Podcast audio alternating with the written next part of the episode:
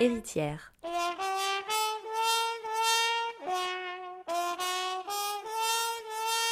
De Marie Griffon. Five, six, seven, eight.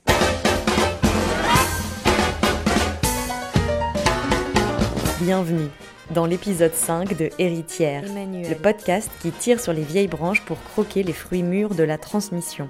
Alba, Oui, ici, le bras tendu, Jeanne. le miroir au creux de la paume, on s'examine, à la recherche de nos anciennes. Jacqueline, On se perd parfois dans leurs reflets. Marielle, La moue familière habite nos traits, Perle, anime nos manières et timbre notre voix.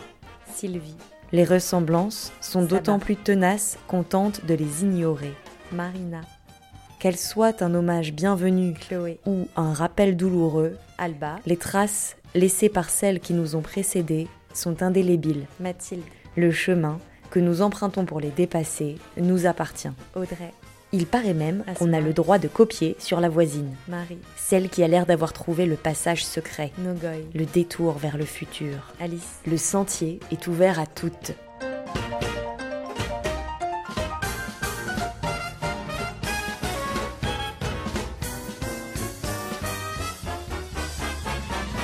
Aujourd'hui, je vous invite à emboîter le pas d'une femme qui ne s'arrête jamais. Une qui transmet comme elle respire, qui a soif de vie et ne jure que par un bon costume et une bonne clope.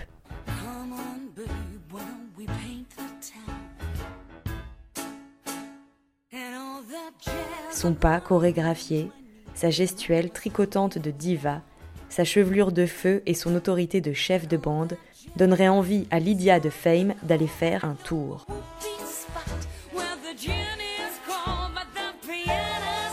Un short à paillettes mal ajusté, un soutien-gorge feignant, une bombe de lac en rade, un œil de biche à peaufiner, Sylvie a toujours l'astuce qui sauve et le mot qui tranche.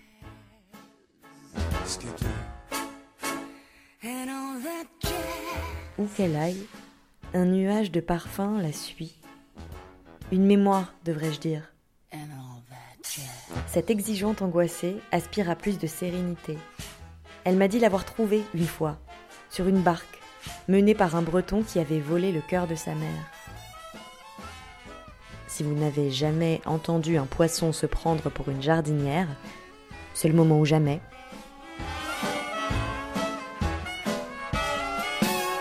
Bonjour Sylvie. Bonjour Marie, Je suis super contente que tu aies accepté d'être la cinquième invitée de Héritière. j'en suis très fière. Sylvie, est-ce que qu'est-ce que tu aurais envie de dire pour te présenter? Il y a ce côté sorcière euh, que j'entretiens euh, dans une espèce de mystère comme ça, justement, euh, autour de, de moi, de ma personnalité, de mon âge, mais qui est très contrôlé. Euh, je suis une feignante courageuse. Je suis très arbre, hein, moi. Je me vis comme un sapin. Ça va être en phase d'introduction, c'est sûr. Sylvie, je me vis comme un sapin. Mais tu sais que Sylvie, c'est la forêt. hein. La sylviculture, c'est le- le- la culture de la forêt, la science de la forêt. Je suis euh, hypersensible, une éponge, pas de filtre, même si j'apprends aujourd'hui quand même à en mettre un petit peu. Mais voilà comment je me décrirais. Dans ma description, je voulais dire que j'étais une mère orpheline, parce que malheureusement, je n'ai pas pu avoir d'enfant. Et euh, malgré tous mes efforts, j'ai quand même vécu cinq filles. euh, voilà, ça fait partie des, des blessures qui ont beaucoup de mal à guérir. Même si, effectivement, j'ai la chance de- d'être très entourée par des enfants. Je voudrais que tu me parles d'une figure féminine, euh, une des figures féminines qui a été déterminante dans ta construction de femme. Je pense comme beaucoup de femmes de ma mère, parce que j'ai eu un rapport euh, extrêmement fort avec elle, très très fort. Elle a eu une vie extrêmement compliquée. Et euh, aujourd'hui, elle est, je ne l'ai plus, elle est morte. Donc c'est toujours euh, Une douleur. douleur pour moi, même si je travaille beaucoup dessus. Mais c'est une femme euh, qui avait toute mon admiration.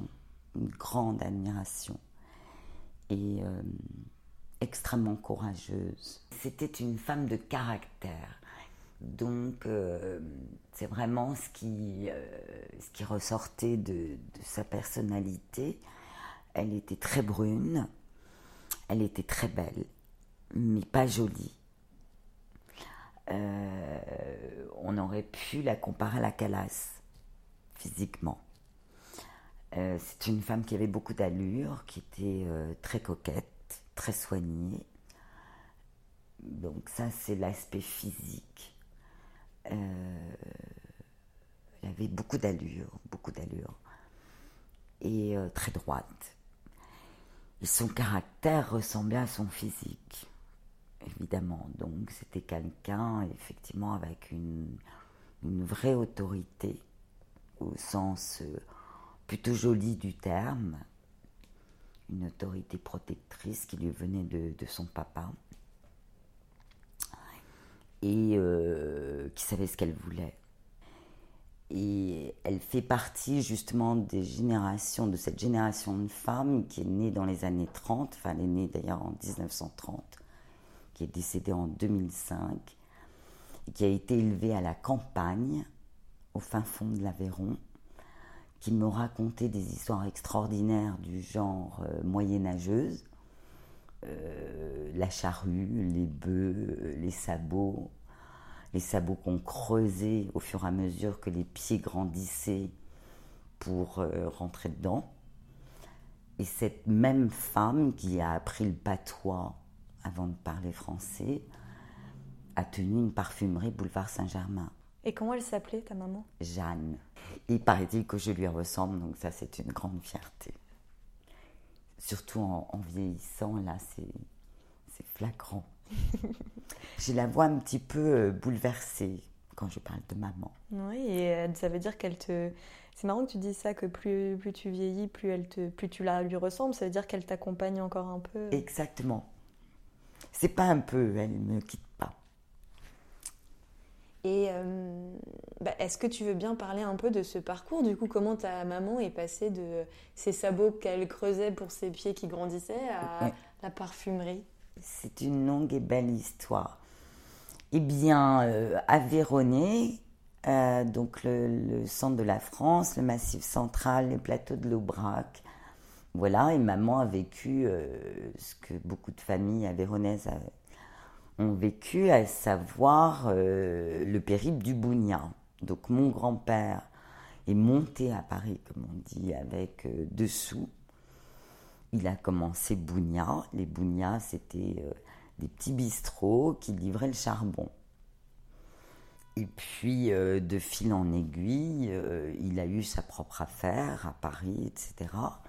Et il confiait l'éducation de maman euh, aux grands-parents. Donc, euh, voilà, elle a évolué comme ça. Je vais m'interrompre parce que un de mes plus grands regrets, c'est que j'avais demandé à maman d'écrire son histoire. Et euh, c'est curieux ça. Et juste là, ce que tu es en train de faire, c'est exactement ce que je lui ai demandé et qu'elle n'a pas fait. Et quand elle est décédée, j'ai retrouvé son cahier. Elle, avait, elle m'avait téléphoné en disant Ça y est, Sylvie, j'ai acheté un cahier, un crayon. Et euh, elle a écrit trois lignes. Juste trois lignes.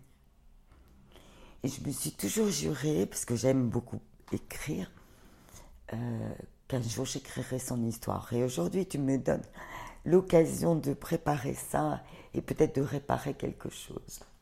Est-ce que tu te souviens des trois lignes? Je ne voulais, pas je voulais pas te faire pleurer non plus. Marie. Eh ben, c'est eh ben, c'est raté. Tu as raté. Tu as raté. Voilà. non, mais dis-moi, est-ce que tu te souviens des trois lignes qui étaient écrites? C'était très confus, c'était plein de ratures. Non, je les ai plus en tête, sincèrement. Elle parle de son père. Elle avait une grande admiration pour son papa, D'accord. Qui s'appelait comment son papa? Joseph. Joseph. Et donc, voilà, elle a vécu euh, élevée par ses grands-parents, euh, mais vraiment dans un milieu rural très très dur. Euh, elle travaillait, étant enfant, enfin à la ferme. Elle me racontait ses blessures, cette dureté-là. Et puis les enfants à l'époque n'étaient pas du tout considérés comme aujourd'hui.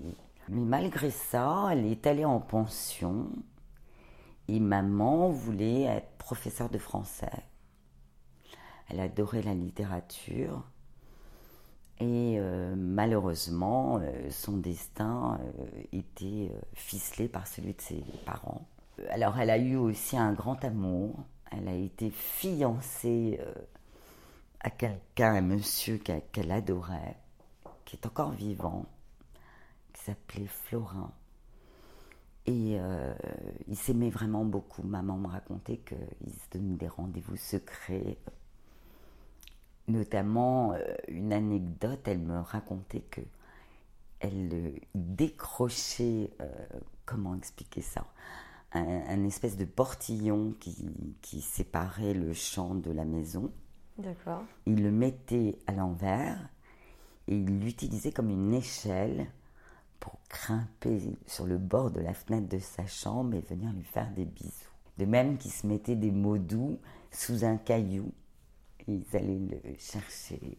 Et ce, mariage qui était prévu a été annulé dans une grande, grande violence parce que les familles n'ont pas réussi à se mettre d'accord. Et je sais qu'elle en a toujours souffert de cette séparation. Et puis après, on l'a déraciné totalement et on l'a mis à Paris.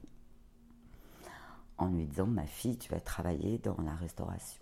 Et puis elle a rencontré mon père, elle a fait ce mariage qui n'a pas été très heureux, loin de là, qui s'est terminé en drame, avec un divorce qui a duré sept ans, parce qu'à l'époque il n'y avait pas de consentement mutuel, et donc il fallait prouver la faute. Je ne sais pas si tu imagines les conséquences d'une chose pareille, prouver la faute. Voilà, grave dépression, et euh, le courage, le courage de maman. Même à l'époque euh, où ça se faisait pas beaucoup, elle a été soutenue par une thérapeute. Pendant euh, sa dépression, elle ne travaillait plus. De toute façon, elle avait quitté le restaurant. Finalement, elle a fait des études d'esthéticienne parce que son grand rêve était d'être dans les parfums. Et elle a acheté une parfumerie rue Dauphine à côté de Saint-Germain-des-Prés. Donc maman est passée, je dis toujours, des sabots aux escarpins. Et c'est incroyable, elle a repris ses études après avoir eu des enfants, etc. Enfin, c'est très courageux. Ouais. Et elle a élevé ses enfants toute seule. Parce que du coup, ton papa, quand ils sont séparés, vous n'avez plus vraiment... Euh, euh, plus vraiment de rapport. Et euh, ce qui m'a construite aussi, c'est ça, c'est l'absence du père. Et c'est pire que, que l'absence parce que très vite il a pris une image extrêmement négative. Donc mes références masculines ne sont pas très brillantes, vois-tu? Et c'est vrai que cette admiration vient du fait aussi qu'elle euh, nous a élevés toutes les trois euh, quasiment seules, tout en travaillant une moyenne de 12 heures par jour. Et est-ce qu'il y avait une phrase que ta mère te répétait souvent, que tu entendais très régulièrement et que tu portes encore aujourd'hui euh, avec toi, une, presque comme un mantra peut-être, une phrase qui t'accompagne encore? Le travail d'abord, c'est dur. Pour une petite fille, c'est dur à entendre. Est-ce qu'il y aurait euh, trois choses qu'elle t'aurait transmises très consciemment? Qu'elle t'a vraiment, que tu sens que c'est des choses, elle a fait bien exprès de te les faire rentrer dans le crâne de femme à femme? Profiter de la vie et vivre le présent. La force de l'amour et peut-être euh, aussi, et très certainement, une grande féminité. D'accord. Au sens euh, presque esthétique du terme. Ça, c'est quelque chose qu'elle te montrait vraiment Ou c'est quelque chose, tu penses, qu'elle t'a passé plus inconsciemment? Ah non, non, c'était très clair. D'accord. Je passais des, des, des heures à la regarder se préparer au bord de la baignoire. Et déjà, moi qui pratique l'art de la métamorphose au théâtre, j'étais déjà dedans, petite. On avait une salle de bain euh, noire, toute noire, ce qui était exceptionnel pour l'époque. et euh, elle était toute carrelée de noir, de, petits- de petites euh, faïences qui venaient de Venise, ça c'était pas rien. Et, euh, et les éléments étaient roses. Et il y avait un éclairage très particulier et cette salle de bain noire, tu vois, me fait associer à la, à la scène. Maman se préparait devant le miroir et moi j'observais toutes les phases de, de la transformation. Et je me souviens d'une phase d'ailleurs que je détestais, c'est la phase après le fond de teint. C'est-à-dire, on a tout effacé. Et tout à coup, tout ce qui fait la luminosité des yeux, de la bouche, des expressions, euh, disparaît. Et le moment que j'adorais, c'est quand elle revenait avec son rimel, ses crayons, son rouge à lèvres, redessiner son visage. Mais ça, j'ai. Et puis la coiffure, l'odeur de la laque. Ça, c'est. Ça reste à jamais. Hello, Liza.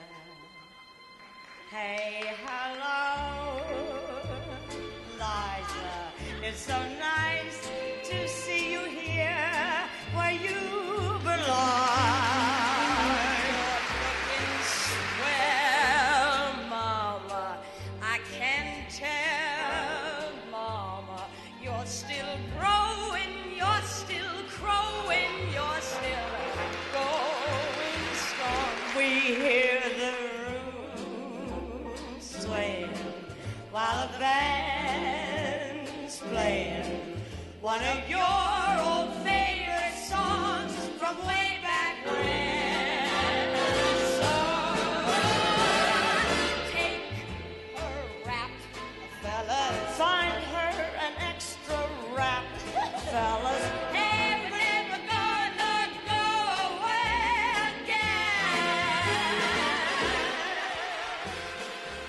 tu as évoqué euh, avec émotion ce rituel de transformation et de beauté d'ailleurs par le maquillage.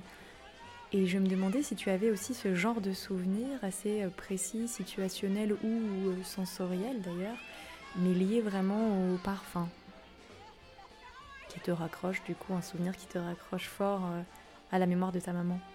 J'ai une très magnifique histoire avec le parfum. Une magnifique histoire que je voulais écrire et, envoyer à Monsieur Saint-Laurent.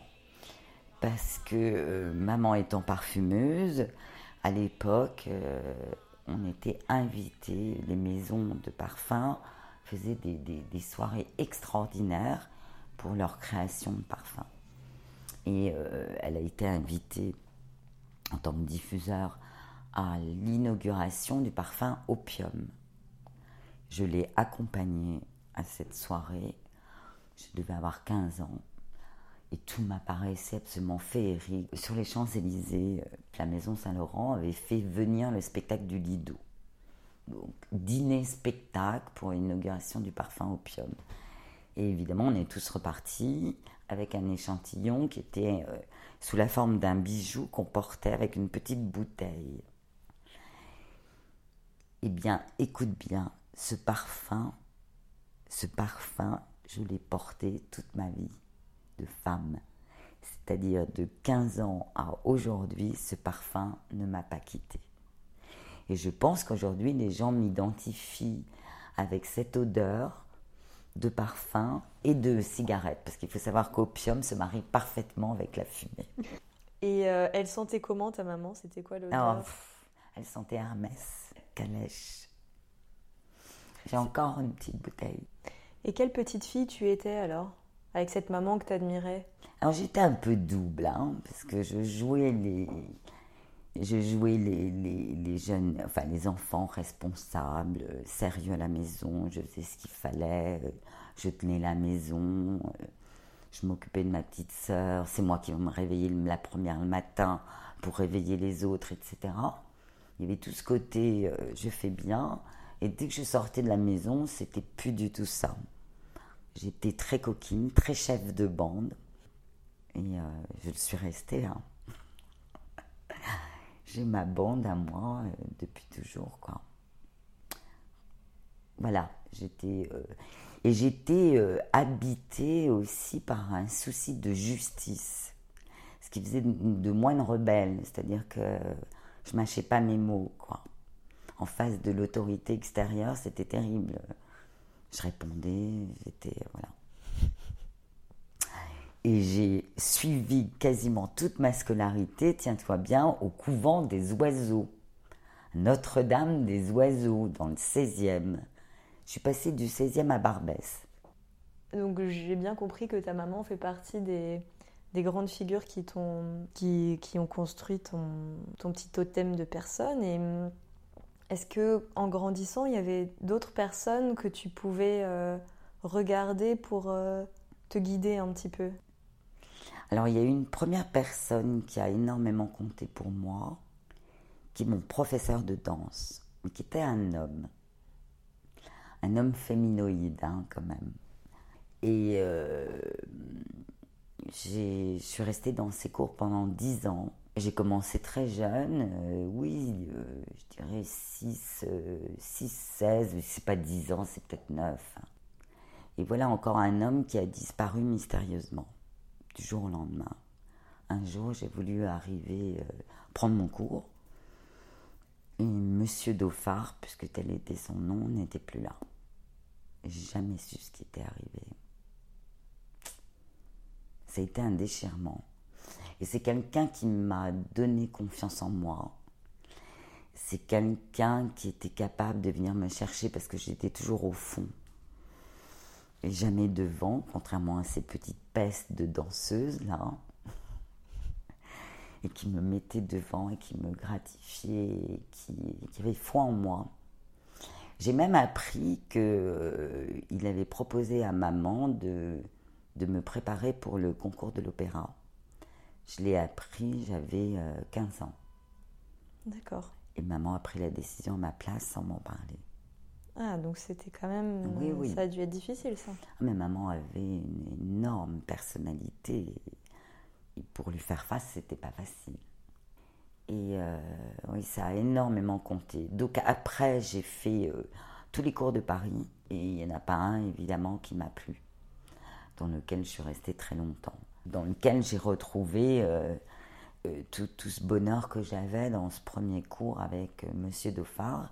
Et j'ai détesté l'ambiance qui régnait, ce, foyer de peste là, de rivalité, de méchanceté. Et, et cette expérience, cette mauvaise expérience a été déterminante pour moi parce que lorsque j'ai créé ma compagnie de théâtre, la compagnie Nessel il y a une éthique derrière et cette éthique est basée sur le respect de l'autre, la tolérance, euh, toutes ces valeurs euh, que j'ai pas trouvées du tout, du tout dans le milieu de la danse. C'est pour ça que j'ai arrêté d'ailleurs. Et au départ, quand tu commences la danse classique, euh, qu'est-ce qui s'ouvre en toi? Qu'est-ce que ça t'a apporté de danser? C'était mon plus grand rêve. Euh, Mais toute petite, petite déjà, je dansais tout le temps. Et c'était euh, mon moment à moi. Je crois que c'était un des rares moments où je ne pensais qu'à moi. Donc c'était important. Mm. Et donc après, tu as grandi parce qu'en plus, ce que tu dis, c'est que ce monsieur Dauphard a disparu de ta vie à 16 ans, donc à un moment de l'adolescence qui est un peu clé, qui est un petit peu charnière, où encore une fois, tu te retrouves un peu, bah, en- en- pas abandonné, c'est pas le mot, mais peut-être tu as pu avoir ce sentiment. Et du coup, adolescente, à quoi tu t'es raccroché après? À qui? À quel modèle ou quelle figure? Mais je crois que je me suis lancée euh, à corps perdu, c'est le cas de le dire, dans, euh, dans les relations amoureuses. Ah oui? Il fallait absolument que je sois amoureuse. D'accord. Et alors, qu'est-ce que ça a je le donné formule comme ça. Il fallait absolument que je sois amoureuse. Donc, tu es une feignante courageuse Donc, j'ai- amoureuse. j'ai- Voilà, j'ai eu des, des grandes et belles histoires d'amour euh, d'adolescente. Et qu'est-ce que ça donnait, du coup, ces histoires? C'était euh, démesuré, ça prenait toute la place. Plus rien ne comptait. Tu donnais tout et tu voulais Voilà, tout. Exactement. Et donc j'étais euh, certainement invivable. Alors, du coup, si j'ai bien compris, dans là-dedans, toi, t'es, donc, c'est une jeune ado, tu veux être amoureuse. T'arrives avec quelles armes là-dedans Est-ce qu'on t'a préparé? Est-ce que ta maman t'a un peu expliqué la sexualité? Est-ce que toi, tu sais, en, tant que danseuse, est-ce que, t'as une, est-ce que ton corps, quel rapport t'as à ton corps à ce moment-là? Et comment, ça, comment tout ça se, se rejoint? Elle est difficile ta question parce que euh, mon corps m'a jamais posé de problème. C'est déjà pas mal. Euh, Adolescente, euh, c'était pas tout à fait le cas. Mais bon, je dirais pas pourquoi d'ailleurs. Pourquoi Quoique c'est très drôle. Pourquoi Quoique c'est très drôle. Mais parce que j'étais fine et euh, j'ai des seins qui ont poussé vraiment très vite et euh, les hommes ne voyaient que ça. Donc je devenais euh, deux seins ambulants pour les mecs. C'était euh, horrible. D'ailleurs, j'ai eu une période où je me cachais bien, quoi. Voilà, par rapport à mon corps, mais en gros, euh, merci les hommes d'avoir aimé mes seins parce que tu vois, euh, ça m'a aussi permis de les supporter, de vivre avec beaucoup mieux. C'est- intime ce que je vais dire, mais j'ai envie de, de faire confiance dans, dans ce qui est en train de se passer là. Euh, tu parlais du, du rapport euh, avec mon propre corps adolescente. Et moi, j'ai surtout le souvenir de mon rapport au corps de l'autre. Avec un immense amour pour le corps de l'homme. J'étais très généreuse en amour. Et très, euh, très naturellement. Et pour répondre à ta question sur la sexualité, comment j'ai été préparée, armée, etc., eh bien là, je ne l'ai pas été du tout. Enfin, ça m'a conduit à des, des grosses erreurs. Pourquoi des grosses erreurs? L'autre prenait toute la place et euh, je me suis pas toujours fait respecter. Et puis ça, c'était ma, ma grande manie, c'était de, en cas de problème, de les assumer toute seule, quoi. Euh, voilà. Oui, d'accord. J'étais grande très vite, quoi. Un peu trop vite. On a un peu volé mon enfance dans tout ça. Je crois que maman, qui n'avait pas que des qualités, euh, a fait cette erreur. C'est-à-dire qu'elle ne, elle avait, je pense qu'inconsciemment, en fait, elle ne, elle refusait ma sexualité. Elle ne pouvait pas me voir sexuée et elle me parlait mal de ça. Comme s'il fallait pas que tu t'en approches, quoi, peut-être. Comme s'il fallait pas que je m'en approche, comme si les hommes étaient dangereux, comme si, euh, de toute façon, ils pensaient qu'à ça, euh, j'avais intérêt à faire gaffe. euh, voilà, c'était pas très fin comme euh, approche. Du coup, j'imagine que la notion de plaisir n'était pas abordée du tout. Non. Et Alors qu'elle était elle-même une grande amoureuse et, à mon avis, une grande coquine. Donc, tu vois, c'est. euh, est-ce qu'on peut parler de tes références artistiques, peut-être, en tout cas, sans parler de toutes les références artistiques, Non. mais des figures qui t'ont vraiment inspiré, porté, et peut-être auxquelles tu t'es parfois raccroché? Il y a Marguerite Duras, qui est un auteur extrêmement important pour moi. Je trouve que cette femme a. On parlait de féminin, là on y est. Je pense que c'est un auteur qui a vraiment réussi à, à décrire le féminin, à le, le faire vivre dans ses mots. Et euh, dans le féminin, il y a énormément de sensualité aussi dans tout ce qu'elle écrit. Et c'est quelqu'un qui m'a énormément touchée, vraiment. Et qui m'a servi de modèle aussi dans, dans son style, parce que ce style très, très court, tu sais, elle fait des phrases extrêmement courtes, avec ses ponctuations, elle adore les points de suspension, elle, j'adore. Et on est tout le temps dans le doute avec Marguerite Duras, et je, enfin, je trouve que c'est vraiment une notion euh, très intéressante. J'ai tout lu d'elle. Et euh, elle, a, elle a excité ma, ma sensualité. Enfin, je veux dire, elle est venue toucher quelque chose de très fort. C'est une auteure que tu as découvert à peu près quand? Assez tôt. Assez tôt, je dirais que j'avais euh, peut-être une vingtaine d'années. D'accord. Mais c'est un auteur que tu lis et que tu relis et que tu re-relis. Est-ce qu'il y a quelqu'un d'autre? Alors, euh, évidemment, il y a, il y a, euh, mais là, j'ai même pas de choix. C'est-à-dire que la comédie musicale, pour moi, a été quelque chose. C'était mon rêve.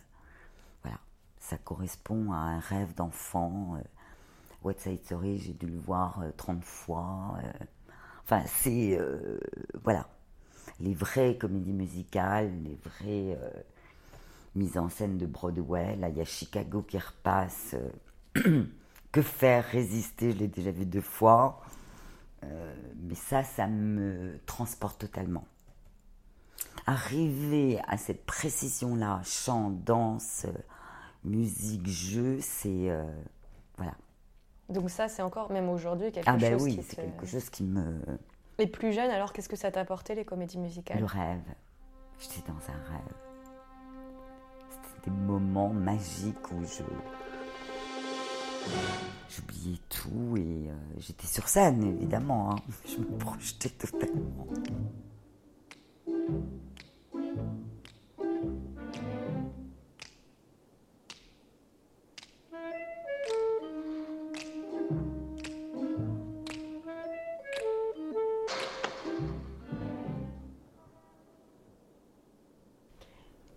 Où est-ce que toi, du coup, tu es une personne assez lumineuse, joyeuse euh, euh, Où est-ce que toi, t'as tiré, d'où, d'où tu tires cette joie? Maman aimait la fête, m'a donné le sens de la fête. Euh, maman était quelqu'un qui était capable de dire comme ça, euh, il y a un restaurant dans lequel je veux vous amener, il est 9h30 du soir, on n'a pas mangé et elle nous amenait dans ce restaurant que personne ne connaissait à Paris, qui était le premier japonais euh, sur la tour de Beaugrenelle. là. Voilà, elle était, euh, elle aimait, euh, elle aimait le spontané, elle aimait faire ce qu'elle voulait et elle nous, elle nous apportait ce sens-là. Mais elle était capable de, de faire la fête, de rentrer à 5 h du matin et d'ouvrir son restaurant à 6h30. C'est- Maman était capable de ne pas dormir, clairement. Ce que je suis incapable de faire, moi. Justement, cette fantaisie que tu évoques, même si c'est pas comme ça que tu le dis, je trouve qu'il y a quand même un peu une part de fantaisie dans ce que tu racontes de ta maman tout à coup. euh, Mm. Toi, euh, ce- cet amour de la fantaisie, il passe aussi euh, par cet amour du costume. Tu disais, euh, pas de la transformation, mais presque. Ici. Cet amour du costume, est-ce que tu peux me dire d'où il t'est venu et pourquoi aujourd'hui tu as ça encore? Il y a eu une rencontre. hein. Euh, au départ, les sales gosses, on était trois. Il y avait un garçon qui était styliste et qui était un magicien. Euh, dans la rue, pouvait transformer quelqu'un. Il prenait un journal, il en faisait un chapeau, une veste, un gautier en puissance en fait. Et il m'a tout appris. J'ai passé beaucoup de temps à le regarder, j'ai travaillé avec lui. Mais tu sais ce que c'est cette question, elle rejoint une réponse que j'avais aussi dans, dans ce qui m'a construite. J'étais passionnée de peinture aussi. D'ailleurs, c'est un, des jolis souvenirs que j'ai euh, enfant. Et une des rares disciplines dans lesquelles j'étais bonne, évidemment, c'était le dessin. Et tous mes professeurs de dessin me disaient Sylvie, tu as quelque chose, il faut le. Donc j'ai creusé un peu l'histoire. J'ai fait une rencontre, une belle rencontre dans un atelier. euh, je me suis inscrite dans un atelier d'art abstrait. Et je me suis mis à peindre, à peindre, à peindre. Et puis, euh, un jour, j'ai arrêté parce qu'on m'a conseillé d'ailleurs d'arrêter quand j'ai rencontré la psychanalyse. Parce qu'en fait, ça devenait beaucoup trop douloureux. Une espèce de projection euh, hyper organique de, de ce qui était le plus fragile en moi. Et quel lien tu fais avec le costume du coup? Les couleurs. J'ai toujours été passionnée par les couleurs. Est-ce que tu peux me parler de ton costume préféré? Mais c'est une robe que j'ai décidé de- d'avoir une semaine avant euh, la fête de mes 40 ans. Et j'ai été voir, mais ça c'est un secret que je livre, hein. J'ai été voir un couturier styliste euh, qui s'occupe de tous les travelots là à Pigalle, que j'avais déjà repéré. Et il m'a fait en huit jours une robe sur mesure. Et c'est une robe de, de scène, quoi. C'est euh, c'est la robe de, de la calasse. Ah, elle revient. Elle revient. C'est une robe sirène, euh, voilà, avec un bustier, euh, fourreau, traîne, en velours rouge avec des diams dessus. Et je me suis sentie belle, on me l'a dit. Et je souhaite à toutes les femmes de vivre au moins une fois dans sa vie un moment comme celui-là. Il y a des moments précieux comme ça et rares. Tu es donc une femme, euh, tu es une femme amoureuse, tu es une femme travailleuse. Euh, c'est drôle, beaucoup de choses que tu as dit de ta maman finalement s'appliquent à toi, hein, une sorte de, calque, conscient ou pas, je ne sais pas. Mais en tout cas, euh, je vais te poser une question difficile.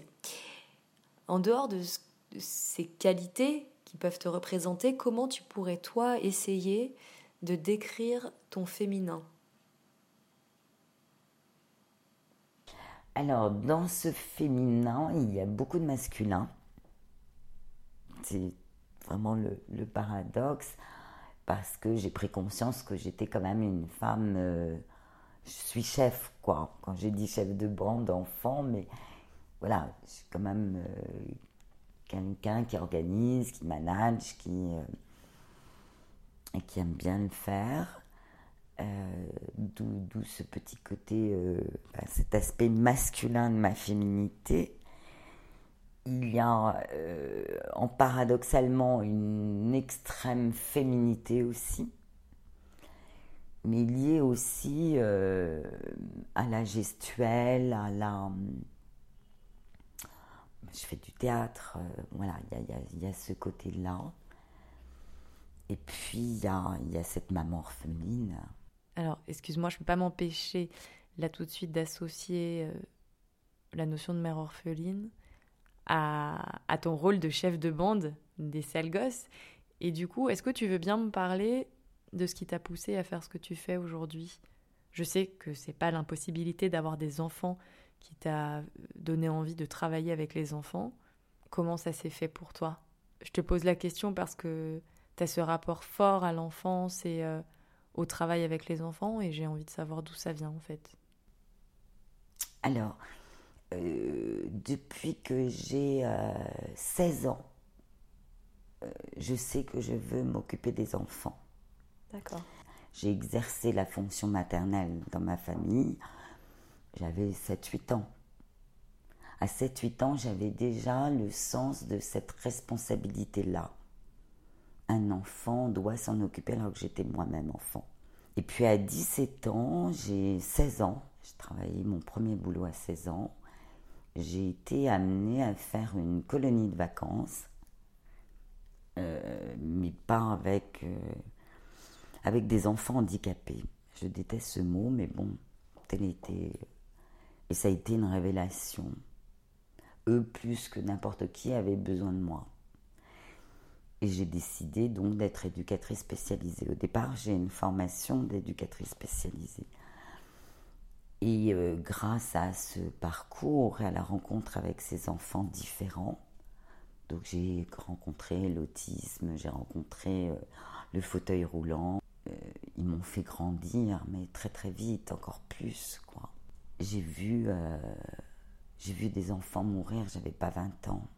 Ça, c'est aussi, ça a déterminé ma vie. C'est-à-dire que rares sont les jours où je me réveille sans penser à la mort, mais pas de façon négative, c'est-à-dire avec cette conscience de la mort. On peut mourir demain, donc il faut vivre, il faut vivre à tout prix. C'est une pulsion de vie chez moi très, très forte. Je sais que au sale tu transmets indifféremment aux jeunes garçons, aux jeunes filles, aux jeunes enfants différents, comme tu les appelles. Mais ce qui m'intéresse là tout de suite, c'est de savoir qu'est-ce qui est très important pour toi de transmettre aux jeunes filles en particulier, celles que tu as aujourd'hui la chance de pouvoir influencer à ton tour. Euh, alors évidemment toutes les valeurs que j'ai énoncées parce que ça c'est euh, pour moi vital, mais la, chose qui me paraît le plus important c'est le respect. Qu'une femme, quoi qu'il arrive, puisse se faire respecter dans son intégrité. Euh, dans le- ça touche le corps mais pas seulement quoi. quoi qu'il arrive, dans n'importe quelle situation, faites-vous respecter. Ça va jusqu'au professionnel, ça va. Voilà, parce que je pense que j'ai mis beaucoup de temps, moi, à le, à le faire. À réussir à mettre ça en place pour Ouais. toi. De quoi tu es la plus fière aujourd'hui? De quoi je suis la plus fière? Ouais. De, de mes sales gosses, du travail qui est fait et du retour. Parce que ce qui est formidable dans ce que je vis professionnellement, c'est ça. C'est que aujourd'hui j'ai suffisamment de distance pour avoir des, des anciens élèves euh, qui ont 30 ans. Le plus beau cadeau, c'est qu'ils aient envie de travailler avec moi, par exemple. Et ça se fait, mais voilà, qu'ils euh, maintiennent une relation et qu'ils me fassent le retour de cette transmission. Ça, c'est magnifique. Alors qu'est-ce que tu apprends du coup, puisque tu parles du retour de transmission? Qu'est-ce que. Donc tu donnes beaucoup, tu transmets beaucoup. Et qu'est-ce que toi tu apprends de ces élèves? Tout, j'ai tout appris. Ils ne le savent pas normalement, je ne dois pas le dire. Ils me considèrent normalement, euh, voilà, il y, a, il y a un côté piédestal hein, quand même quand tu es prof, que j'aime bien d'ailleurs, qui a un petit côté euh, hyper confortable. Mais bon, je sais en descendre, me ridiculiser, euh, c'est ce qu'ils apprécient aussi.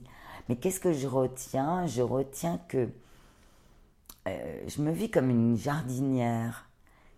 J'ai le sentiment, effectivement, enfin, d'avoir semé des petites graines dans chacun d'entre eux.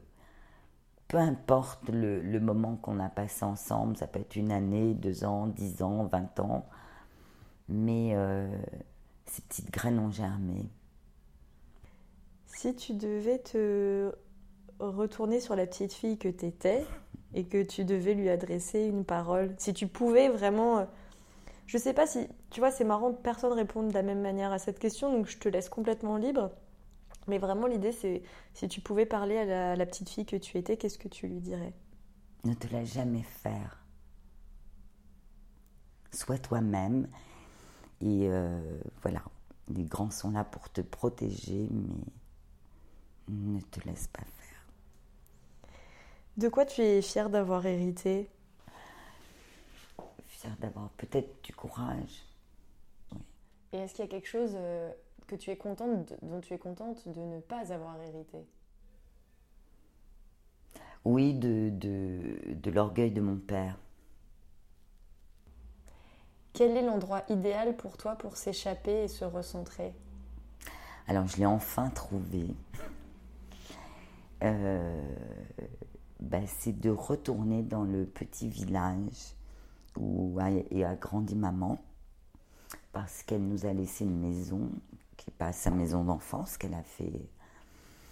Et figure-toi que ce village s'appelle Soulage. Est-ce que le mot sororité, ça résonne quelque part en toi ou pas du tout?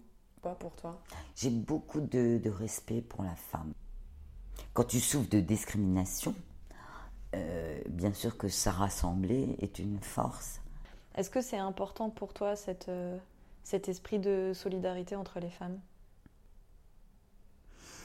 Alors, c'est important, mais je les trouve assez nuls dans le genre.